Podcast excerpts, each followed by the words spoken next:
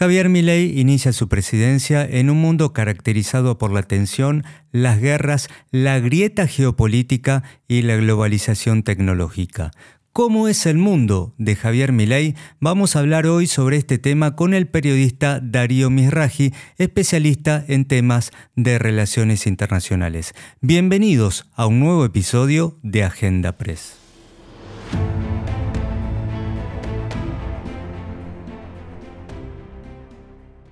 Estás escuchando Agenda Press con Esteban Talpone. Saludamos al periodista Darío Misraji, especialista en temas de política internacional, y te preguntamos, Darío, ¿qué se puede decir sobre este mundo en el cual inicia su presidencia el liberal libertario Javier Milei? No quiero utilizar una expresión demasiado poco, eh, poco sofisticada, pero es un mundo desquiciado. La verdad es que es un mundo que está, que está en crisis. Realmente viene de una sacudida tras otra. Yo creo que la pandemia fue una primera gran, gran sacudida para, para el, para el mundo por lo que implicó, por lo que supuso parar realmente la economía global, parar las actividades sociales eh, más elementales en realmente a escala global durante tanto tiempo. Eh, todavía estamos viviendo en las consecuencias que eso generó en el mercado petrolero, en el mercado eh, de, las, eh, de, todo lo que es el mundo de la, tecnología, de la información, del el, salto tecnológico que eso generó, pero al mismo tiempo las consecuencias sociales, políticas. A ver, estamos hablando del triunfo de un libertario en la Argentina y estamos hablando dos días después del triunfo de un libertario en los Países Bajos dos países que tienen muy poquito que ver, pero mm, me cuesta mucho no pensar que hay algo, por ejemplo, de, reacción en parte a lo que pasó durante la pandemia en, eh, en que de repente puedan estar eh, pasando estas cosas políticamente que eran impensables tiempo atrás. Si a la pandemia le sumamos lo que implicó la invasión de Rusia a Ucrania, que era impensable realmente que Rusia pudiera avanzar de la manera en la que lo hizo sobre un país de la dimensión que tiene Ucrania, que podríamos estar hablando de una nueva guerra en Europa con millones de refugiados, con lo que eso generó sobre la economía global, que lo que implica el intento de casi todo Occidente de desenganchar a Rusia de todo el esquema económico, un mundo donde estamos yendo hacia una carrera armamentista, un mundo en el cual de vuelta estamos en una competencia cada vez más intensa y, beligerante entre las potencias. Y todavía no empecé a hablar de lo que pasó el 7 de octubre en Israel, que está revolucionando todo Medio Oriente. Digo, estamos en un mundo realmente muy convulsionado. ¿Y cómo lo ves a Javier Milei moviéndose en ese mundo? Por ejemplo, hemos visto durante los primeros días de eh, este nuevo presidente electo cómo ha formado, conformado alianzas por ejemplo, con Jair Bolsonaro, cuando la relación con Brasil pareciera ser, como siempre lo es, clave para el futuro de la Argentina. ¿Qué tenés para decir? ¿Cómo estás viendo esto? Bueno, eh, es muy interesante ver la,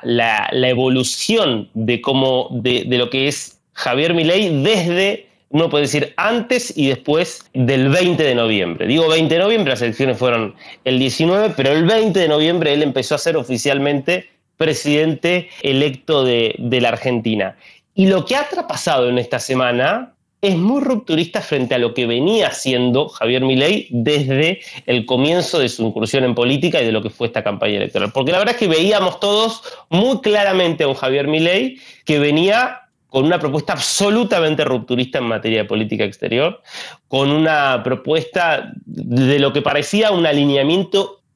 ideológico muy definido, casi que uno podría plantearlo como, eh, eh, como el, anti-eje bolivariano, el reverso del eje bolivariano, en el sentido de que si el eje bolivariano era vamos hacia una alianza con todos los países que, vamos a decir así, tengan una impronta populista de izquierda, entre comillas, anti, antiimperialistas, y eso caracterizó a, cierta expresión del kirchnerismo más radicalizado, bueno, esto parecía ser exactamente lo mismo, pero del otro lado. Con Brasil no tenemos relaciones porque Lula es comunista, es lo mismo Lula, en el fondo es lo mismo Lula que, que Maduro, no queremos saber nada con China, que la relación con China la manejen los privados, alineamiento total, incondicional, sin ningún tipo de crítica hacia Estados Unidos y hacia Israel, pero hacia el Estados Unidos de Trump, no hacia el Estados Unidos de Biden. Digo, eso parecía el discurso. Ahora, lo que estamos viendo en la última semana es un pragmatismo cada vez mayor, porque vimos cómo pasamos de Lula un comunista con el cual no nos relacionamos a una canciller designada como es Diana Mondino, viajando a Brasilia, reuniéndose con Mauro Vieira, que es el canciller brasileño, haciéndole llegar una invitación para que Lula da Silva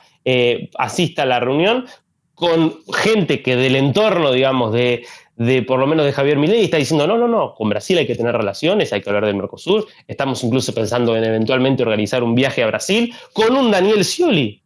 que eh, eh, a todas luces está, tiene todas las fichas para quedarse, por lo menos en la primera parte del gobierno, como embajador en Brasil, donde estamos viendo que también con China hay, uno ve la, la respuesta de Milei a la, a la, de Milei presidente electo a la carta que le envía Xi Jinping es de un respeto extraordinario, donde no se hace ningún... Entonces, me parece que incluso cuando uno empieza a ver algunas de las designaciones que hace Javier Milei y las reuniones que está teniendo, que está teniendo en estos días en los Estados Unidos con funcionarios de la Casa Blanca de la administración Biden, es que me parece que estamos descubriendo por dónde va la política exterior de Milei, que sin dudas va a marcar un quiebre respecto de lo que, de lo que fue la política exterior de Alberto Fernández, pero que me parece que va hacia un camino de mucho mayor pragmatismo y realismo de lo que parecía cuando uno analizaba el discurso de campaña. Es decir, que al menos en esta primera etapa de la gestión no podemos observar una diplomacia rupturista en ese sentido.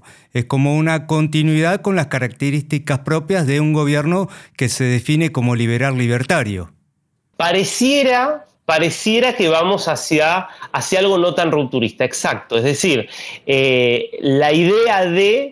em, de, de, una política exterior que va a tener claramente lineamientos, lineamientos muy, muy claros, es decir, eh, me, cuesta, me, cuesta, ver a la Argentina de Milei ingresando a los BRICS, eh, que esto en definitiva se terminaría de se iba a terminar de concretar en enero del año que viene. A mí no me llamaría para nada la atención que haya una marcha atrás respecto de eso, habrá que terminar de verlo. Es decir, quizás tenemos una Argentina que no ingresa ya a los BRICS, que no se vuelve un socio geopolítico de China, digo, una Argentina que no le diría, como le dijo Alberto Fernández a Putin, ante, días, ¿no? días antes de lo que fue la invasión de Rusia a Ucrania, queremos que Argentina sea la puerta de entrada de Rusia a América Latina, claramente vamos a una línea mucho más alineada con Washington, mucho más crítica con Venezuela, con Nicaragua, con Cuba. Es decir, va a haber planteos, me parece, líneas claras, ideológicas, uno quizás las puede ver también con el gobierno de Mauricio Macri, pero me parece que vamos a algo más parecido a lo que fue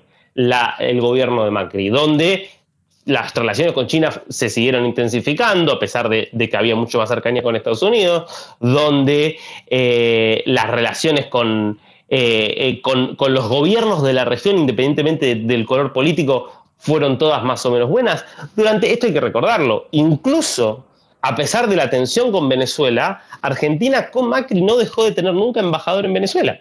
Eh, Porretti se mantuvo siempre en la embajada allí en, en, Venezuela mientras estuvo, mientras estuvo Macri en el cargo. Es decir, yo creo que de la idea de una política exterior totalmente rupturista me parece que nos vamos a acercar más a una política exterior más parecida quizás a lo que fue la, experiencia Macri y si se quiere, en algún punto, quizás más parecida a lo que fue la experiencia de Carlos Menem. Claro, es un mundo diferente al mundo que tuvo Menem, ¿no? Aquel mundo era un mundo en el cual acababa de caer el mundo del muro de Berlín y hoy estamos en un mundo que está globalizado a través de la tecnología. Sin duda, ese era un mundo donde el triunfo de, las democracias liberales capitalistas eh, parecía absolutamente eh, ineludible y, un hecho consumado. Digo, el, futuro va a ser liberal, capitalista y, girando en torno a Estados Unidos. Esa ilusión que claramente empezó a, a romperse el 11 de septiembre de 2001 y que se sigue rompiendo desde entonces, donde de hecho venimos de 20 años de retroceso de la democracia en la región y en el mundo y de retroceso de las ideas liberales, eh, donde, donde empieza digo, a aparecer de vuelta discursos que, que creíamos eh, realmente eh, en, otra, en otro tiempo digo, y, enterrados. La verdad que uno ve la, emergencia del antisemitismo que se está viviendo hoy en universidades de Estados Unidos, cómo eso convive digamos, con,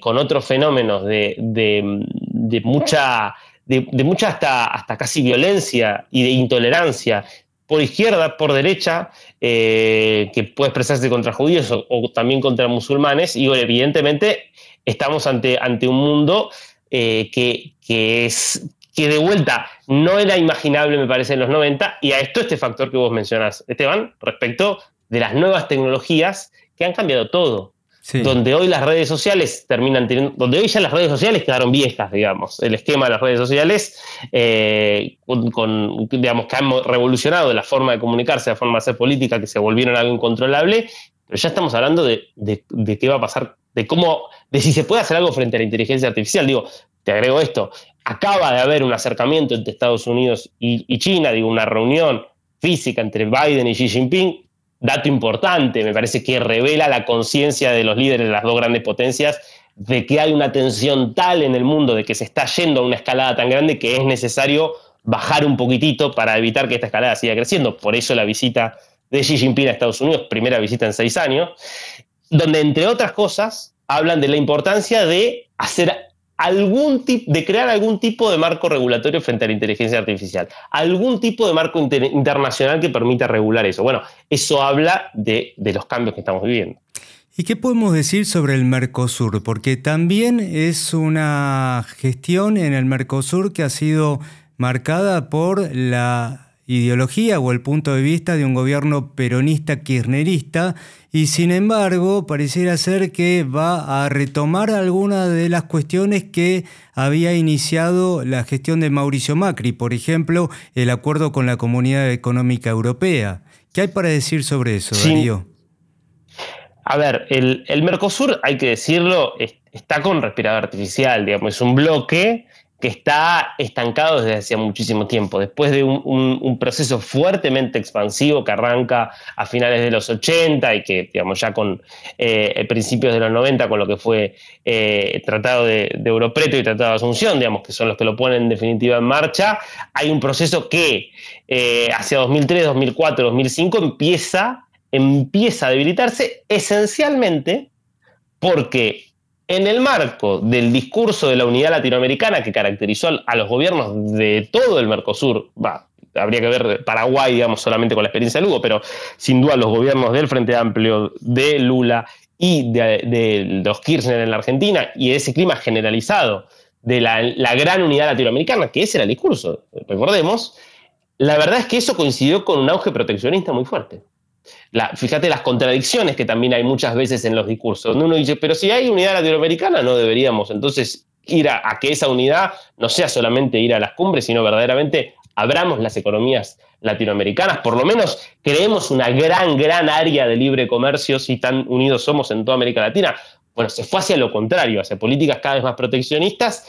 y con políticas más proteccionistas y con la voluntad de los estados nacionales en no ceder soberanía, bloques como el Mercosur están destinados a morir. Si uno ve el proceso europeo, para la consolidación de la Unión Europea fue, fue necesario que a cada paso los estados nacionales estuvieran dispuestos a ceder soberanía en pos de una unidad, porque es todo el tiempo ceder competencias que pasan a ser reguladas desde Bruselas. Bueno, eso claramente no estuvo en la voluntad de los líderes latinoamericanos, y así llegamos a un Mercosur que comercia cada vez menos entre los países miembros, que comercia cada vez menos como bloque con otros bloques, que tiene al lado la Alianza del Pacífico, que, es mucho más fluida organizativamente, pero que mueve muchísimo más dinero, muchísimo más comercio. Y entonces, claro, esa tensión ha llevado, sobre todo a Uruguay, principalmente por ser el país más chico, el país que necesita mayor apertura comercial, porque no tiene un mercado interno que le permita eh, desarrollarse, a estar yendo al punto casi de quiebre, con, sobre todo con la llegada de la calle Pogo al poder, de plantear, abramos el Mercosur, abramos el Mercosur. Bueno, acá Alberto Fernández, junto con, con Lula, venían siendo una especie de obstáculo, de freno a esta idea de abramos el Mercosur, pensando en continuar con esta cosa muy proteccionista que ha caracterizado en los últimos años a la política argentina. Claro. Me parece que ahí la Sí. Te decía un Mercosur, como vos decís, cada vez más cerrado, pero además con desequilibrios económicos muy importantes entre sus socios, porque la crisis económica de la Argentina obviamente tiene un impacto, un impacto muy fuerte sobre la relación con Brasil y las oportunidades de negocios. Totalmente, totalmente. Eh, la realidad es que un poco también pasa para Brasil. Esto se vivió durante el gobierno de Bolsonaro. Digo, el, eh, Paulo Guedes, el superministro de Economía que tenía Bolsonaro, directamente planteaba en la salida de Brasil del Mercosur, porque Brasil mira cada vez menos económicamente para Brasil. La realidad es que Argentina es un socio cada vez menos interesante porque la economía argentina se va achicando cada vez más eh, y la, capacidad exportadora de Argentina se ha ido en muchos sentidos reduciendo. Eh, y Brasil mira cada vez más al resto del mundo. Ah, si con Lula eh, de alguna manera vuelve cierta cosa de darle importancia al Mercosur, es mucho menos en sentido económico que en el sentido geopolítico, porque Lula aspira a, intervenir como un actor geopolítico importante en el mundo, diciendo yo soy el interlocutor de toda América Latina, yo hablo en nombre de América Latina. Bueno, para hablar en nombre de América Latina tenés que tener un peso eh, eh, económico y organizacional en la región y eh, por eso el Mercosur, por eso con Lula está tratando de ensayar a ver si puede volver algo parecido a la UNASUR, eh, que es difícil, pero, pero claramente en ese, en ese contexto Argentina tiene que replantear su, su, política, su política exterior y su política hacia el Mercosur. Y digo, de un modo u otro, para ser relevante, para reactivar la economía, para generar oportunidades, tarde o temprano va a tener que darse un debate respecto de la, apertura económica y, de la necesidad de competir, porque frente a eso realmente eh, eh, me parece que no hay, no hay, forma de, seguir cerrándose sin que eso tenga un costo económico muy alto. Claro, y pareciera ser que si bien puede haber algún tipo de acuerdo, tal cual lo marcás vos, con Brasil, en torno al pragmatismo por las necesidades comunes que tienen los dos países, precisamente no es en lo geopolítico donde Milei se puede poner muy de acuerdo con Lula. No, no, para nada. Seguramente eso quedará un poco de lado. Seguramente, imagino, en la medida en que, en que se, si es que se va encauzando la relación, digo, dudo que Lula venga a la asunción de mi ley, porque la presencia de Bolsonaro que fue invitado por, en una videollamada por, por ley, hace difícil pensar que Lula va a ir, pero yo creo que eso no significa que la relación no se pueda terminar encauzando. Y yo me imagino a Lula tratando de convencer a ley de que no sea tan duro con Maduro, de que no sea tan duro quizás con, Ortega en, Nicaragua, y a un ley que no le va a hacer mucho caso en eso. Ahora, me parece que respecto, por ejemplo, al pacto con la Unión Europea, eh, ley va a, estar, va a estar de acuerdo. Habrá que ver igual si, si, todavía sobrevive ese pacto, porque ahí me parece que el gran problema no es América Latina, sino que es la Unión Europea. Digo, hay diferencias al interior de, los países europeos, sobre todo en aquellos con, intereses eh, eh, agrícolas muy fuertes, que hacen que yo vea difícil que ese,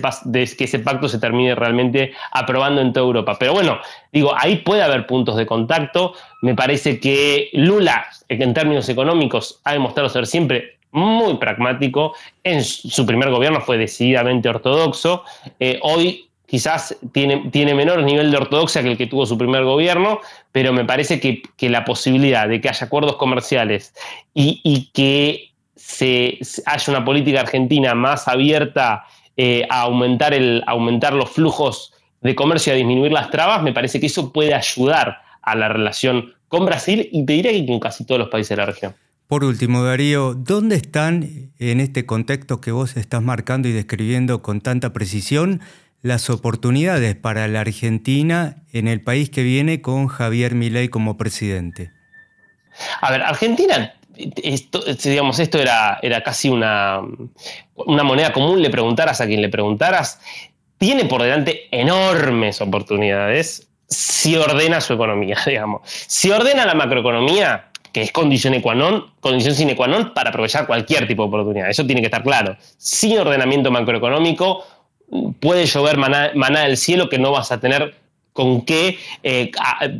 tomarte y usufructuar esa manera del cielo, del cielo, que te puede caer. Dicho esto, si hubiera un ordenamiento macroeconómico que supone un enorme desafío para este gobierno y para cualquiera, eh, Argentina tiene la posibilidad, primero, de vaca muerta, que es una, más allá de que estamos ante un contexto de transición energética en el mundo, sigue siendo decisiva eh, el, uso de petróleo, el uso del gas no convencional, es cada vez más barato eh, extraer el gas de, de, vaca muerta y con la red de gasoductos que se está terminando de armar, Argentina tiene una enorme oportunidad ahí de empezar a exportar gas al mundo, si se crean las condiciones de inversión para incluso empezar a pensar, ¿por qué no?, en que ese gas se pueda hacer en gas licuado y llevarlo en barcos y venderlo por todo el mundo. Digo, estamos ante una oportunidad extraordinaria. Los alimentos no pasan de moda, nunca van a pasar de moda. Argentina es un gran productor de alimentos en un, mundo donde por distintos fenómenos, eh, eh, en muchos casos es difícil la producción de alimentos. Argentina tiene el litio. El litio, recién estamos empezando a explotar el litio, pero, pero estamos hablando de eh, el mineral que es decisivo para toda todo el funcionamiento de las baterías y de los motores eléctricos, que es lo que se viene en todo el mundo. Pero además Argentina podría ser una potencia en términos de energía eólica, en términos de energía solar, las características del, territorio. Y agrego algo más. Argentina, a pesar de todos los desincentivos que tiene la Argentina, Argentina es, el país de, digo, es, una máquina de crear unicornios. Es decir, sigue teniendo sectores de punta en términos tecnológicos, de creatividad, de, eh, desarrollo que le permiten crear unicornios que, cotizan en Wall Street y que, y que hoy están como mercado libre, por decir uno, eh, metiendo y colonizando el mercado brasileño. Digo, las oportunidades que tiene Argentina son extraordinarias. El punto es que logre ordenarse en términos macroeconómicos, lo cual para cualquier otro país sería, es algo que se da por descontado, porque la verdad es que es algo que ya resolvió la mayor parte del mundo, pero si uno analiza la historia reciente de la Argentina, parece un desafío realmente titánico. Y ahí un nuevo acuerdo con el Fondo Monetario Internacional va a ser clave.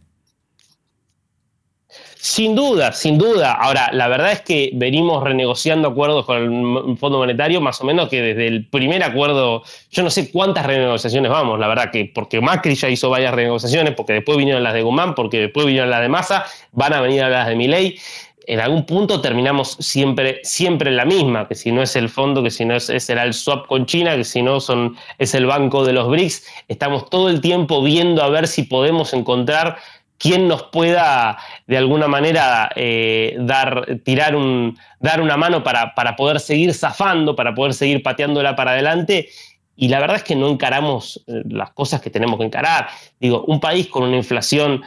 A ver, el, el mundo nos tiene que dar una, nos ha dado una lección este último año. Digo, e, Estados Unidos está viviendo una crisis que desde hace mucho tiempo no vivía porque llegó a tener, llegó a tener en algún momento 9% de inflación anual el año pasado, que terminó siendo de 6%, hoy está en 3%, y cambió todo el sistema económico, o sea, toda la política económica se centró en no podemos tener una inflación del 9% anual. en Argentina estamos, estamos yendo hacia, hacia el 200% anual sin reaccionar. Entonces, evidentemente, eh, es momento de que despertemos, de que nuestra clase dirigente despierte, de que también nosotros despertemos como, como sociedad y nos demos cuenta de que si no nos sentamos y, resolvemos estas cuestiones elementales, bueno, no hay oportunidad que, que vayamos a poder aprovechar. Darío, muchas gracias por eh, esta comunicación y por ayudarnos un poco a entender el mundo este mundo moderno, marcado y cifrado por la tecnología, en el cual vamos a tener un nuevo presidente a partir del 10 de diciembre.